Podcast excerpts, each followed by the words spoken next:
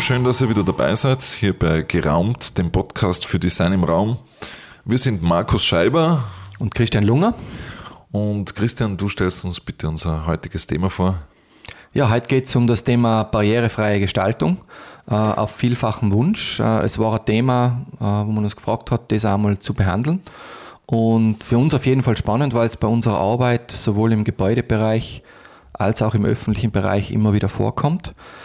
Ähm, wir haben jetzt den Podcast in mehrere kleine Teile aufgeteilt. Also wir, wir werden als erstes machen, was sind überhaupt für Begriff, Begrifflichkeiten im, im Umlauf. Das ist ja auch äh, ein wichtiges Thema. Ähm, wo betrifft uns das Thema barrierefreie Gestaltung, wäre dann der zweite kleine Teil. Der dritte ist dann, welche Normen gibt es tatsächlich? Also auf welche Normen muss man schauen, wenn es heute heißt barrierefreie Gestaltung? Und der letzte Teil ist eigentlich der, der breiteste, ist, was kann man tatsächlich alles machen, um heute ein Gebäude barrierefrei zu gestalten. Wobei das Thema Gestalten, wir gesagt haben, wir schränken das jetzt ein auf unsere Arbeit, ähm, weil es jetzt um das Thema Informationsgestaltung geht. Das heißt, das Thema Leitsysteme, das Thema Kennzeichnen von bestimmten Aspekten wie am Druck Druckknopf oder am Feuerlöscher zum Beispiel, dass das auch barrierefrei ist und dass es jeder findet. Genau. Vielleicht sollte man zuerst einmal ähm, den Begriff Barrierefreiheit äh, mal näher erklären oder definieren. Es gibt ja seit 2006 äh, eine, ein Gesetz über die Gleichstellung von Menschen mit Behinderung in Österreich und äh, das beruht auf einer UN-Konvention über die Rechte von Menschen mit Behinderung äh, der Vereinten Nationen, auch von 2006, das übrigens Österreich und Deutschland äh, unterzeichnet haben, ratifiziert, nicht aber die Schweiz beispielsweise.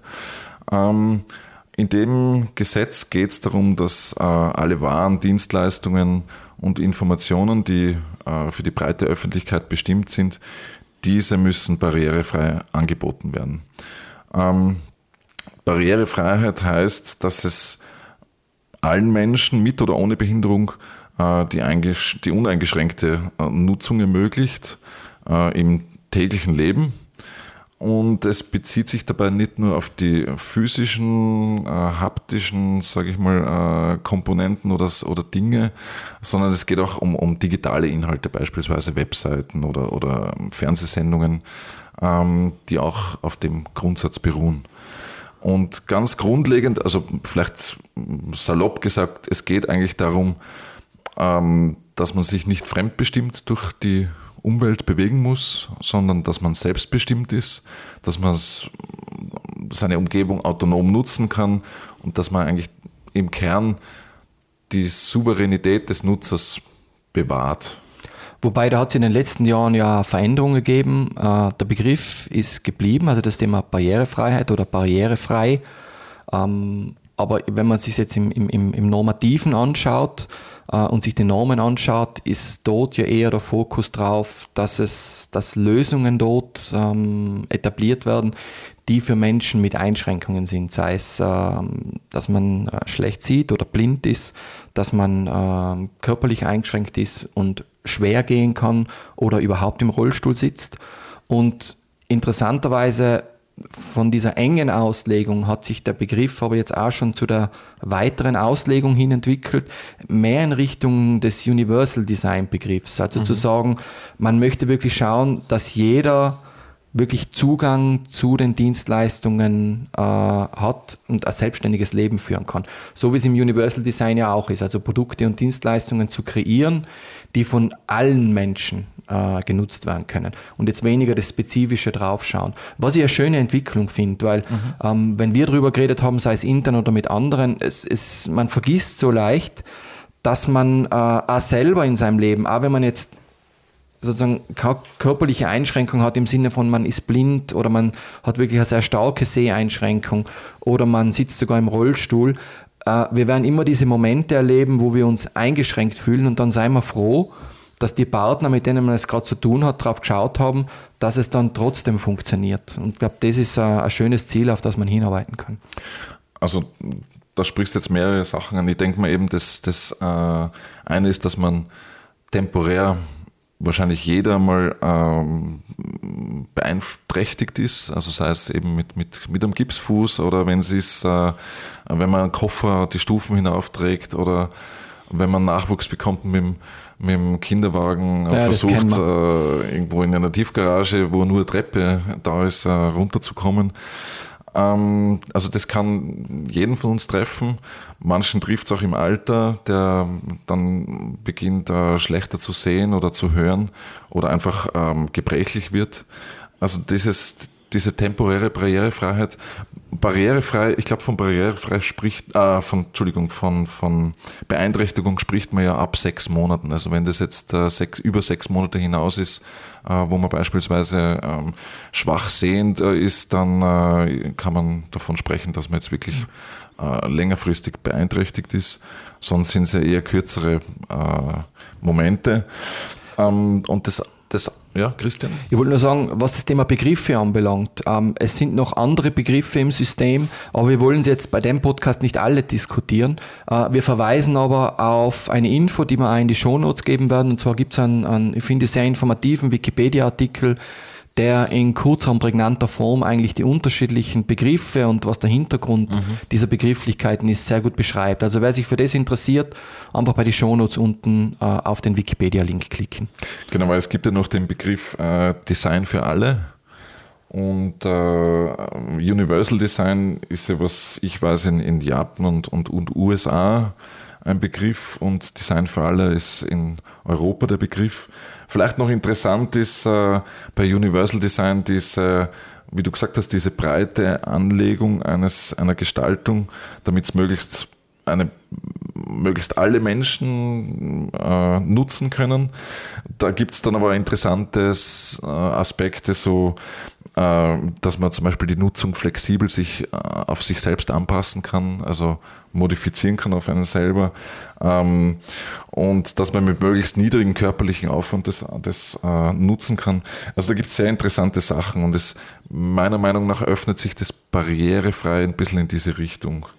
Ähm, Aber das wäre ein guter Übergang zum nächsten Punkt äh, zu sagen, okay, das sind die Begriffe, die im System sein, die wir verwenden. Wo betrifft es uns überhaupt? Man, eigentlich haben wir das ja schon beantwortet. Man kann sagen, es betrifft uns überall. Jetzt als Gestalter ähm, betrifft es uns eigentlich bei, man muss echt sagen, jedem Projekt. Also egal, ob es jetzt ein Gebäude ist oder der öffentliche Raum, wie zum Beispiel wenn wir ein Verkehrsleitsystem machen oder ein Fußgängerleitsystem. Also im Stadtraum ist das genauso ein Thema als in einem Gebäude. Ähm, in dem man sich dann zurechtfinden muss. Ja, was gibt es für Elemente, die man gestalten kann, beispielsweise, gerade wir als Informationsdesigner? Machen wir zuerst die Normen. Die Normen? Ja, ich würde ich würd zuerst die Normen machen, dass wir sie einmal aufgezählt haben. Dann haben wir sozusagen das Zahlenthema hinter uns und dann konzentrieren ja. wir uns voll und ganz auf das, was, in die, was eigentlich in die Normen drinnen steht. Mhm. Äh, wir haben gesagt, wir konzentrieren uns bei diesem Podcast jetzt auf die österreichischen Normen. Ähm, die wird uns der Markus aufzählen kurz oder wir teilen es uns und dann werfen wir nur ganz kurz einen Blick für unsere deutschen Hörer dann noch, welche Normen sind denn die respektiven in, in Deutschland? Also es gibt äh, in Österreich auf Basis der ÖNorm, äh, die übrigens Austrian Standards vertreibt, gibt es unterschiedliche Normen zum Thema Barrierefreiheit.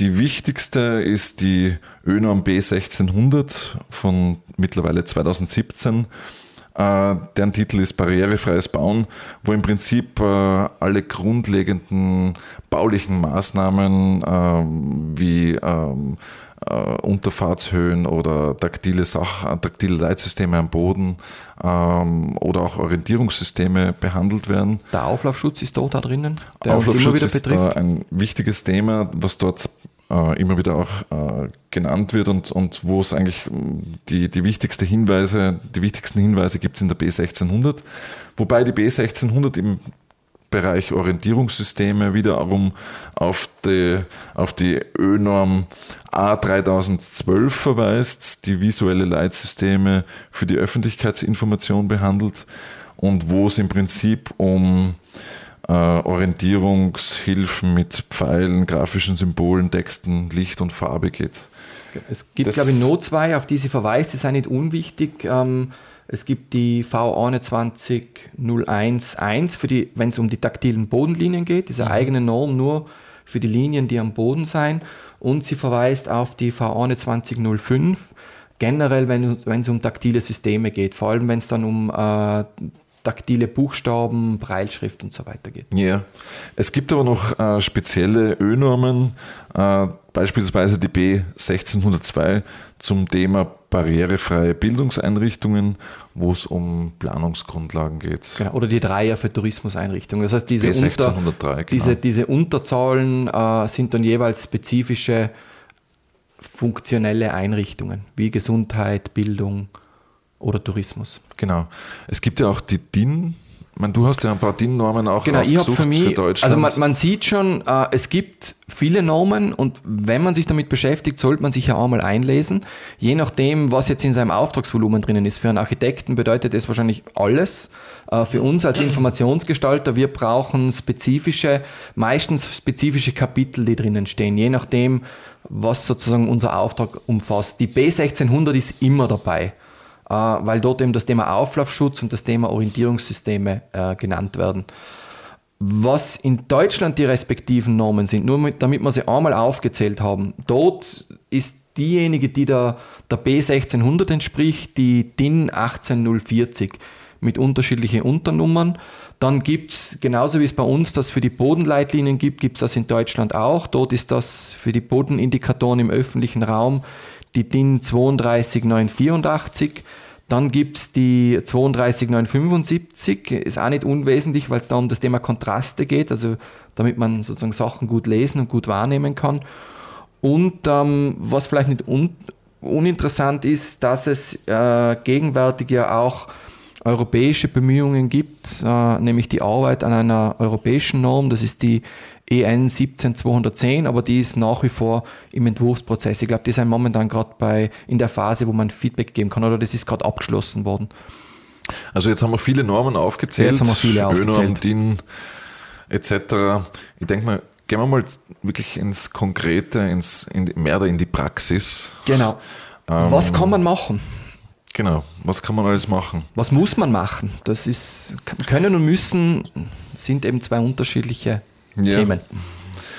Wo fangen wir an? Ähm, ich würde, weil wir ja vorher schon darüber diskutiert haben, mhm. das liegt einfach mir so nahe, weil es in der Norm nicht drinnen steht, was man so formulieren kann, aber das ist die Herangehens, also was man machen kann. Es ist einmal die Herangehensweise an ein Projekt. Da, da spricht einfach der Service Designer aus mir. Mhm.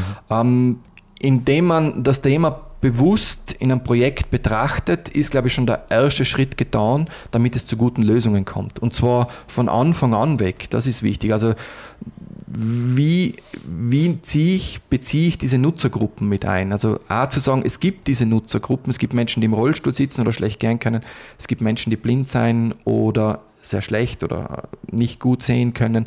Also hole die als Nutzergruppen ein und versuche herauszufinden, was sind deren Bedürfnisse. Das ist für mich schon der erste Schritt, äh, um zu einem guten Projekt zu kommen. Das heißt, einen guten Prozess aufzusetzen und auch den Dialog zu suchen. Mhm. Das haben wir bei unseren Projekten immer wieder über, äh, erlebt, dass auch wenn wir dann gestaltet haben, das wäre dann der nächste Schritt, wenn dann Gestaltungslösungen da sind, dass man dann das Feedback mit einholt äh, schaut, okay, passt das. Das kann formal schon die Behörde frühzeitig mit einbeziehen und auch die Experten, die das dann freigeben müssen, sagen, hey, das, was wir gemacht haben, ist das okay? Passt das? Das sind für mich zwei so Aspekte, die im, im Projektmanagement eigentlich verhaftet sind, unabhängig jetzt von den tatsächlichen Lösungen, von einer äh, taktiles Türschild oder wie immer die Lösungen dann ausschauen. Und dann haben wir schon erste Schritte gemacht, dass es funktioniert.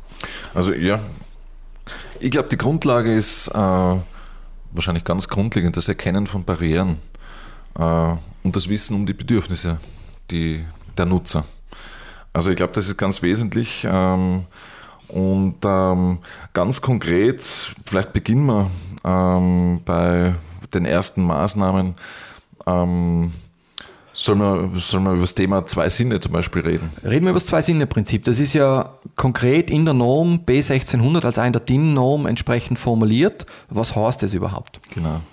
Also im Prinzip ist es, du kommst als ähm, Beeinträchtigter, sage ich jetzt einmal, zu einer Informationsstelle und äh, bist beispielsweise blind und solltest dort im Idealfall ähm, eine Möglichkeit haben, dich mit zwei Sinnen zu, zu informieren.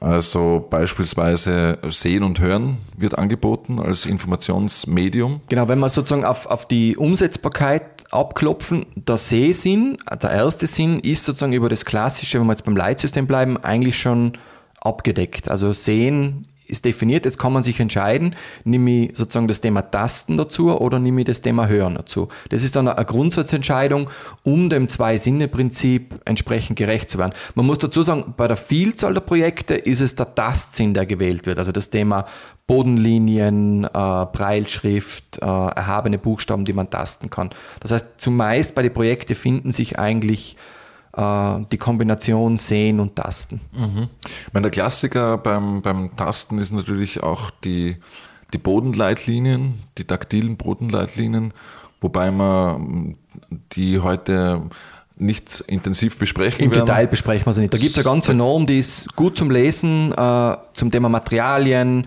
Gestaltungsprinzipien äh, und erst, wie man sie verlegen muss. Genau. Aber im Prinzip äh, bei der Bodenleitlinie ist einerseits der Kontrast zum Boden natürlich äh, gegeben, andererseits das Material. Das heißt, man spürt es, äh, man kann es mit einem Langstock, also einem Blindenstock äh, gut ertasten. Im Prinzip ist da äh, schon ein, ein, ein, wesentliches Element, wo der Hauptteil eigentlich von, von einem taktilen Leitsystem drauf aufbaut, ist, sind die Bodenleitlinien. Ja. Und, und, diese, und diese sensorischen Felder, diese Aufmerksamkeitsfelder, die meistens vor wichtigen äh, entweder Informationspunkten oder Stiegen geschaffen werden. Das, genau, das ist ja was, was in der Norm drinnen steht, bei den Bodenleitlinien, dass man vom öffentlichen Gut zum ersten besetzten Informationspunkt die die, die Bodenleitlinien hinführt. Öffentliches Gut, ich finde, ein guter Startpunkt ist, sind immer öffentliche Verkehrsmittel, weil jemand, der nicht gut sieht, wird eher mit, sozusagen mit den öffentlichen Verkehrsmitteln kommen. Das heißt, die nächstgelegene Bushaltestelle zu suchen und von dort mit den Leitlinien zu beginnen, ist strategisch gesehen äh, und auch funktional äh, sozusagen eine gute Vorgehensweise. Und entweder zum ersten besetzten Informationspunkt oder eben laut Norm soll sonst zur Eingangstür, aber bei der Eingangstür muss dann äh, entsprechend da Türklingel zur Verfügung stehen, die wiederum äh, gut erkennbar sein genau. muss. Da sind wir vielleicht beim zweiten Thema, das Thema Kontraste. Ähm, es gibt äh, sogenannte, einen sogenannten LRV-Wert, den Light Reflectance, das Light Reflectance Value. Das ist ein Wert, der in der ÖNORM bestimmt ist. Äh, man kann diesen Wert bestimmen. Ähm, beispielsweise die, die RAL-Farben haben alle einen LRV-Wert, der von der Firma aus schon angegeben ist. Und die Norm sagt, dass dieser Wert, äh, also da gibt es einen bestimmten Wert für Schwarz, beispielsweise 87 Prozent, und für Weiß, der, der ist relativ klein. Und dieser Wert äh, sollte zueinander äh, mindestens 30 Punkte Unterschied haben, 30 Prozent Unterschied haben. Ähm, für Sicherheitsinformationen muss dieser Unterschied zwischen zwei Farben mindestens 50 sein. Und ähm, das äh, erleichtert natürlich dann äh, einerseits uns, also jemand, der, der sagen wir mal normalsichtig ist, aber auch jemand, der ähm, beeinträchtigt ist, erleichtert es die die Wahrnehmung der Informationen. Dabei geht es aber nicht nur um, den, um die, den Wert zwischen diesen zwei Farben, also beispielsweise eine Schrift, die äh, schwarz ist, auf einem weißen Hintergrund dargestellt, ist mehr oder weniger der Maximalwert, äh, den man da erreichen kann. Es geht auch um den Hintergrund, der dann wiederum in einem Raum zu finden ist. Also man muss auch diesen Hintergrund, wo die Information drauf ist, gut kontrastierend äh, in dem Raum positionieren. Also im Wesentlichen geht es darum, dass die Schrift auf dem Schild lesbar ist und das Schild auf der Wand erkennbar. Genau. Ähm, und man, das, ist, das ist jetzt ein guter Hinweis, um zu sagen, manchmal muss man sich gar nicht spezifisch an bestimmte Elemente halten, sondern als Informationsdesigner schauen wir generell drauf, dass Sachen äh, barrierefrei sein, wo es geht. Also A, für ein klassisches, wenn ich jetzt sage, ist das Leitsystem, wenn es nicht barrierefrei sein müsste, müsste ich trotzdem darauf schauen, dass die Schrift einen guten Lesekontrast auf dem Hintergrund vom Schild hat und das Schild einen guten Erkennungskontrast äh, zu da, wo es positioniert ist. Mhm. Zum Beispiel ein, ein, ein schönes grünes Schild von einem tollen Wald ist wahrscheinlich mit weniger Kontrast behaftet als bei uns die Wanderschilder in Gelb. Das ist ein gutes Beispiel. Oder ein weißes Schild auf einer schwarzen Wand. Wobei da natürlich das Licht eine wesentliche Rolle Rolle spielt. Also ausreichende Beleuchtung äh, ist natürlich notwendig, um das Schild überhaupt wahrnehmen zu können. Wobei zu viel Licht auch wieder den Effekt hat, dass es blendet. Und ähm, das soll, auf das muss man ja entsprechend berücksichtigen für ein barrierefreies System, eben dass es nicht blendet. Dass es nicht blendet, die genau. Also diese, diese Information auf Glas ist, kann mitunter sehr schwierig sein, weil es bei bestimmten Lichtsituationen dann anfängt, äh, sich zu spiegeln. Ähm, dabei ist es eben auch immer ratsam, diese verschiedenen Lichtsituationen zu testen. Am besten ist natürlich, wenn man matte Oberflächen verwendet. Genau, gerade bei den Schildern ähm, einfach mattes Laminat mit ausschreiben, dann hat man eigentlich schon mhm. äh, unter Umständen eine Lösung, die äh, alles sicherstellt. Vielleicht noch kurz zum Thema Licht. Ähm, Licht hat ja auch eine, eine psychologische ähm, Komponente, dass man, man schaut gerne zum Licht hin. Das heißt, äh, Licht zieht an, zieht die Blicke an, zieht Menschen an und mit Licht kann man auch schon leiten. Sprich, äh, wenn man Information oder wichtige Punkte in einem Haus äh, akzentuieren will, dann macht man das am besten natürlich mit, mit Licht. Ähm, und das ist gerade für Barrierefreiheit auch ein wesentliches Element. Mit Licht kann man wichtige ähm, Punkte, Positionen in einem Raum hervorheben, beispielsweise die Treppen oder Informationstafeln. Wir, haben, wir sind ein bisschen in die, in die Schilder eingerutscht als Thema, also das Thema Beschilderung. Ähm, die Kontraste haben wir schon gesprochen. Äh, Schriftgrößen ist ein anderes Thema, äh, damit es barrierefrei sein kann das gilt jetzt, ich würde mal sagen, vor allem auch für die großen Übersichtstafeln, die an den Eingängen hängen, dass man eines, das schwingen jetzt eigentlich zwei Themen mit, die ja dann auch in der 3012 dann drinnen stehen. Das eine ist das Thema Schriftgrößen, das heißt, dass man, wenn man in, je nachdem natürlich, wie, wie gut man sieht oder schlecht man sieht, in einer angenehmen Leseentfernung davor steht, dass man wirklich diese Übersichtstafel gut lesen kann. Gilt natürlich auch für die Wegeschilder, gilt auch für die Türschilder. Aber ich finde, die Übersichtstafel, wo normalerweise so viel Information zusammenkommt, ist es besonders wichtig. Mhm. Ähm, wir haben bei unseren Projekten auch schon beim einen oder anderen Projekt ähm, zum Beispiel dort äh, auditive Unterstützung äh, untergebracht, einfach aus äh, ich nenne es jetzt einmal im positiven Sinn Bequemlichkeitsgründen, also Usability-Gründen, äh, weil man muss sich das so vorstellen, wenn ich halt äh, eine große Übersichtstafel mit 20 Begriffen, die draufstehen, mit taktilen Buchstaben mache, da bin ich als blinder Mensch, der alles tasten muss, im Grunde ewig beim Lesen. Also der Ausflug besteht sozusagen aus Lesen. Daher ist es dort gut, zum Beispiel ein auditives Element unterzubringen, wo kurz und prägnant beschrieben wird, welches Ziel sich in welchem Stockwerk befindet. Idealerweise auch, wenn die Bodenlinien sich durchs Haus weiterführen, dass man dann auch kurz und prägnant die Information angibt, äh, wo man rechts und links gehen muss, weil sozusagen die Orientierungsinformation, die jemand ja lernen muss, wenn ich aus dem Aufzug aussteigt zum Beispiel, muss ich nach rechts oder muss ich nach links.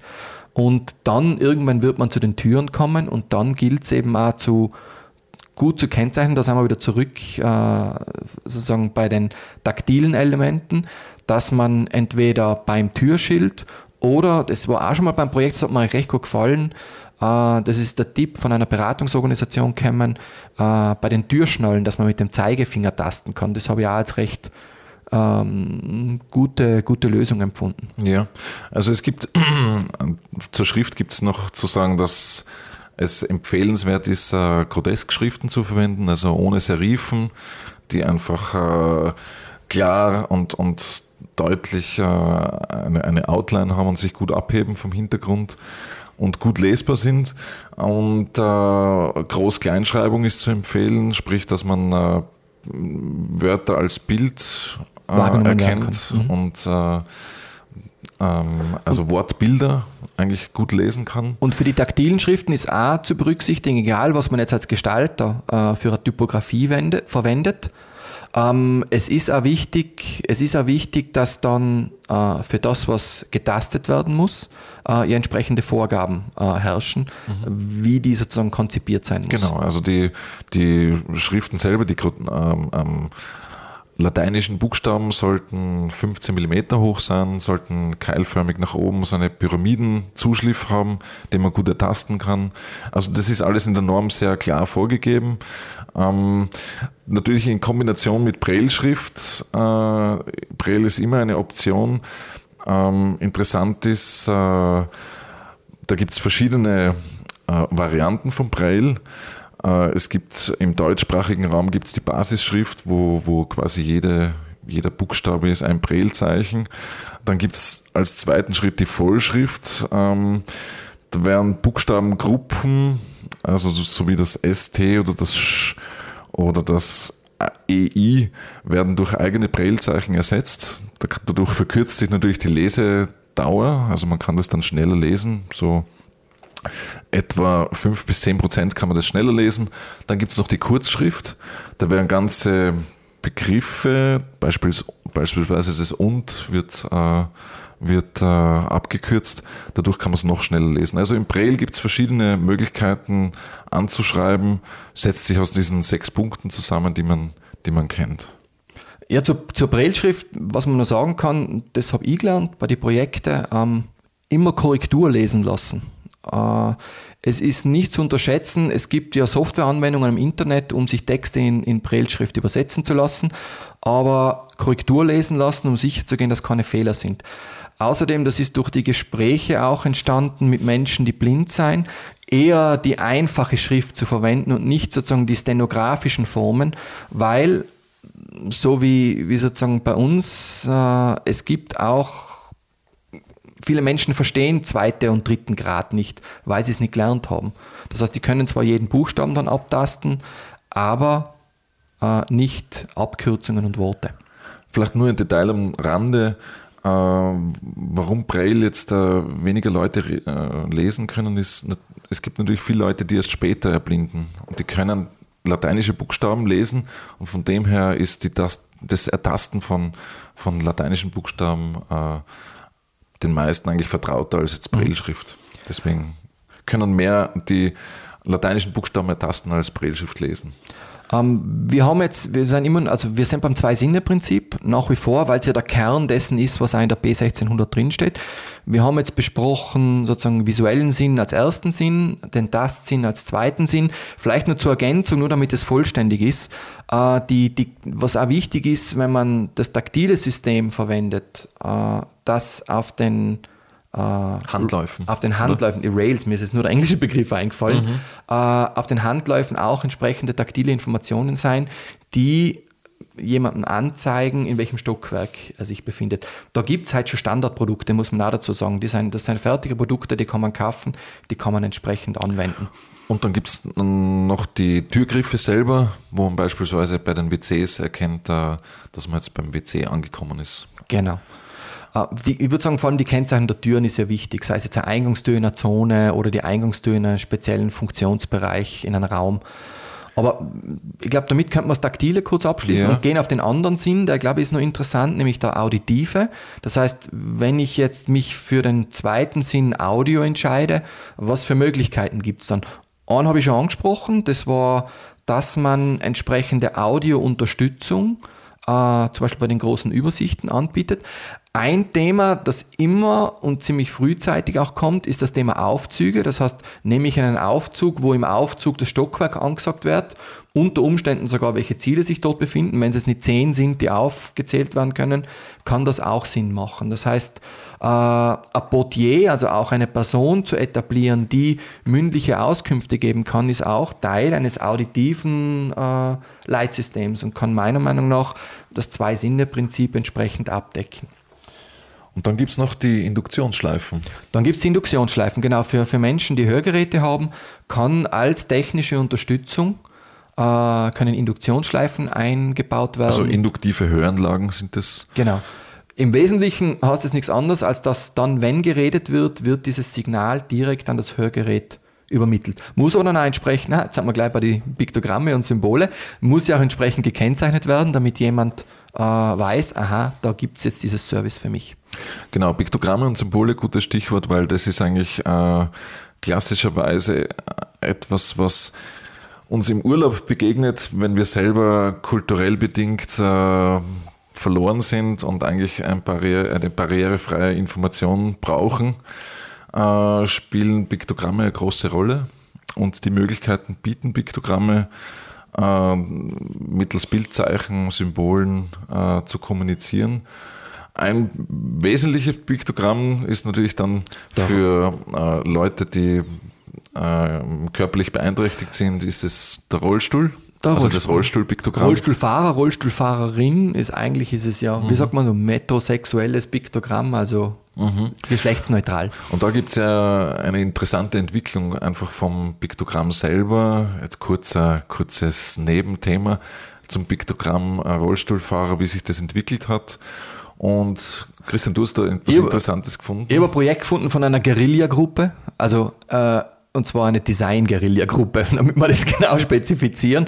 Und zwar ist das die Accessible Icon Project. Finde ich ein super Projekt, auch vom, sozusagen vom, vom Zugang auf die Materie. Die hat es extrem lang genervt, dass das, äh, dass das Behinderten, also das Rollstuhlpiktogramm, man sagen, so spröde ist. Und die haben dann angefangen, ihr eigenes Piktogramm zu entwickeln, haben diese auch als Open Resources, steht dieses Piktogramm zur Verfügung und sagt halt einen wesentlich dynamischeren Rollstuhlfahrer, was auch gut ist. Ich weiß, es gibt andere Initiativen, also dieses, diese, dynamische, diese dynamische Darstellung eines Rollstuhlfahrers, langsam sickert das ein, dass man nicht mehr das ganz gerade und steife nimmt. Das es ist einfach ein positiveres Bild, das dadurch äh, vermittelt wird. Vor allem ähm, ist dieser Rollstuhlfahrer so dargestellt, dass er sich selber, also dass er selber fährt mit dem Rollstuhl. Er ist nicht, er sitzt nicht steif drinnen und wartet, bis ihn jemand von hinten anschiebt, sondern der Rollstuhlfahrer ist so dargestellt, dass er selber mit seinen Armen äh, die Räder betätigt und sich fortbewegt. Also dieses selbstbestimmte kommt bei dem Piktogramm eigentlich hundertprozentig raus. Geben wir auch in die Shownotes für die, die das interessiert. Genau. Ich hätte jetzt noch äh, ein paar Kleinig Kleinigkeiten, mehr oder weniger Kleinigkeiten, aber Elemente, die in der Gestaltung wichtig sind, die auch unterstützend ähm, sind, wenn man jetzt äh, Schwierigkeiten hat, sich zurechtzufinden, ist äh, die, das Layout eines, eines Informationsträgers, also sprich äh, Elemente auf einer Informationstafel sind immer gleich angeordnet, äh, man findet sie immer am gleichen Platz. Es ist eine Konsistenz äh, im Leitsystem, im Orientierungssystem zu finden. Äh, Der Nutzer, der sich durch einen Raum bewegt, sei es jetzt im Gebäude oder außerhalb vom Gebäude, weiß, weiß ja, an welchen Wänden, in welcher Höhe er wahrscheinlich Informationen finden kann. Also das ist nicht unwesentlich, äh, wenn man eben an Entscheidungspunkte kommt und äh, eh schon Schwierigkeiten hat, beispielsweise mit dem Sehen, um dann die Information zu finden. Also immer diese Konsistenz vom Leitsystem beachten, an gleicher Stelle möglichst die äh, gleiche Art von Information. Und ähm, das, was ich immer wieder auch gelesen habe jetzt in der Recherche, ist ähm, Durchgangshöhen oder sagen wir mal vielleicht überhaupt allgemeiner. Äh, ähm, Hindernisse am Weg. Also ich glaube, das ist ein Thema, was äh, immer wieder angesprochen wird, was wesentlich ist ähm, für ein barrierefreies Leitsystem. Ähm, sei es jetzt, äh, dass irgendwas im Weg steht, also sprich ein Dreiecksständer, ein Plakatständer oder etc. Ähm, äh, beispielsweise ist auch immer dieses große Hindernis ist eine einzelne Stufe im Raum. Ähm, wenn die jetzt nicht richtig gut gekennzeichnet ist, äh, ist das natürlich ein äh, große Schwierigkeit. Ja, Nummer eins, es ist eine Stufe, ähm, das was für einen Rollstuhlfahrer wieder nicht fein ist. Und Nummer zwei, jetzt für jemanden, der blind ist oder sehr schlecht sieht, ist es ein Hindernis, wo er sich verletzen kann. Also Ja. da ist sozusagen dann die Kennzeichnung wichtig. Und auch diese, diese Durchgangshöhen sind, äh, sind auch ganz wesentlich. Man kann auch sagen, ein großer Teil von der P1600 beschäftigt sich eigentlich auch damit, dass einmal die, dass Wege funktionieren. Ähm, das ist auch was, was ich von meiner Seite noch einbringen kann, das ja die Gespräche ergeben haben mit Menschen, die im Rollstuhl sitzen, mit Menschen, die, die blind sind. Ähm, die Wege, also wie du gesagt hast, um das nochmal zu unterstützen, die Wege müssen frei sein und es müssen intelligente Wege sein. Ähm, es muss auch klar sein, welche Wege sind zum Beispiel für einen Rollstuhlfahrer geeignet. Das, das schwingt jetzt ein bisschen, was mir wiederum ein Anliegen ist, in das Thema Planung hinein. Also zu einem guten, barrierefreien Leitsystem obwohl es jetzt nicht in der Norm drinnen steht, gehören gute Planungsinformationen. Eine gute Website, die am Mobil gut zugreifbar ist, und das ist vor allem für, für, für diese Menschen wichtig. Die müssen mehr planen. Äh, die, müssen, die lernen den Weg anders. Jemand, der zu 100, also 100 blind ist, der, wird, äh, der erschließt sich den Raum ja ganz anders als wir, die wir sehen, oder jemand, der eine Brille hat, oder jemand, der so viel Dioptrien hat, dass er bereits als wirklich sehr eingeschränkt äh, äh, gilt. Aber das, der Punkt ist, sie lernen das anders und man muss ihnen mehr Informationen zur Verfügung stellen, auch im Vorhinein, damit sie es lernen können. Das äh, führt mich jetzt zu einem schönen äh, äh, Punkt und zwar gibt es von der WW, unter www.hilfsgemeinschaft.at ähm, die äh, bietet einen Praxistest an für Unternehmen, Organisationen, wo man sich äh, eine Brille aufsetzen kann und einen Langstock in die Hand nimmt und versucht einmal seinen Raum, den man, wo man sich aufhält, äh, wo man als Firma äh, sitzt, so ein Gebäude zu erschließen. Und das ähm, ist, finde ich, auch ganz wichtig und ähm, sehr, ja, sehr essentiell von, vom, vom Erleben her, sowas mal durchzugehen und zu testen. Äh, da spielt einfach ein wesentlicher Punkt des Service äh, von einer Organisation für Leute, die eben beispielsweise sehr schlecht sehen. Da haben wir wieder diesen Service-Design-Charakter. Einmal das selber zu erleben, wie es einem geht, dann entsteht gleich wesentlich mehr Bewusstsein dafür, äh, was alles da sein muss, damit es trotzdem als nicht beschränkend wahrgenommen wird. Dass ja, es funktioniert. Genau. Ich habe auch von einem anderen äh, Studentenprojekt gelesen, wo sie sich äh, Anzüge angezogen haben, mit, mit, mit Sand, glaube ich, gefüllt, um, um dieses Erlebnis von äh, Gebrechlichkeit im Alter, Schwerfälligkeit, man kann sich nicht mehr so gut bewegen, man ist nicht mehr so flexibel, um das mal zu erleben und dann zu erleben, wie geht so jemand eine Stufe rauf, wie beschwerlich, wie beschwerlich ist so etwas ähm, mit Brillen kombiniert, wo man verschiedene ähm, Einschränkungen äh, erleben kann, wie jemand was wahrnimmt. Also sehr interessant, da gibt es interessante Dinge, die man auch selber erfahren kann, die man auch, ähm, wie gesagt, unter www.hilfsgemeinschaft.at kann man auch so einen Service oder so eine, so eine einen, einen Tag, wo man sowas ähm, nachvollziehen kann, kann man sich dort äh, buchen. Christian, gibt es noch Themen? Ich habe irgendwie das Gefühl, wir nähern uns langsam dem Ende von dem Podcast. wir könnten noch mehr darüber reden, aber wir haben gesagt, wir versuchen es kurz und prägnant zu halten. Ähm, insofern würde ich sagen, es wäre eigentlich auch ein guter Punkt zu sagen, das war es jetzt einmal für das, äh, betreffend B1600, betreffend der Normen und dem, was kann man machen, wenn man barrierefrei gestalten will. Dann würde ich sagen, vielen Dank, dass ihr wieder dabei wart. Mehr Informationen zum Thema könnt ihr wieder aus unseren Shownotes entnehmen. Schickt uns auch gern wieder euer Feedback, Wünsche, Anregungen mit einer E-Mail an podcast.geraumt.com. Auf unserer Website findet ihr alle anderen Folgen. Da gibt es ja auch noch zwei Folgen, die interessant sind, die äh, auch mit dem Thema in Zusammenhang stehen. Genau, das Grundsätzliche. Wir haben Architektur und Orientierung und äh, Informationssysteme und Orientierung. Zwei extra Podcasts, in die man sich einmal einhören kann, wenn man grundsätzlich wissen will, was man alles berücksichtigen kann. Genau, zu finden auf unserer Website www.geraumt.com. Vielen Dank nochmals. Schön, dass ihr da dabei wart und ich hoffe beim nächsten Mal wieder. Servus. Tschüss.